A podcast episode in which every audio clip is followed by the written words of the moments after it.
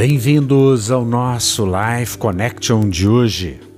1 Pedro, capítulo 3, versículo 10 nos diz: Pois quem quer amar a vida e ver dias felizes, felizes seja isso claro ou não, refreie a língua do mal e evite que os seus lábios falem dolosamente traiçoeira e enganosamente.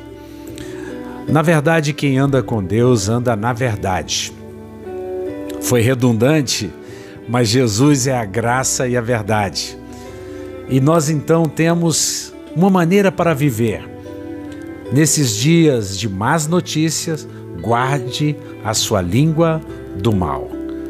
Pois quem quer amar a vida e ver dias felizes, Seja claro ou não, deve refrear a sua língua e evitar que a sua boca fale daquilo que é mal, traiçoeiro e enganoso.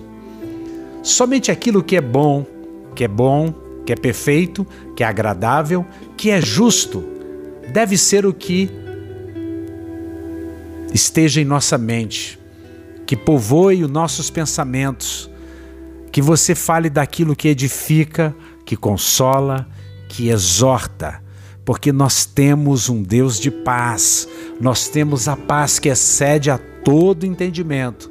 Que você pense nisso, que você seja ricamente abençoada, ricamente abençoado, profundamente amado por Deus, profundamente amada por Deus. Um beijo grande no coração.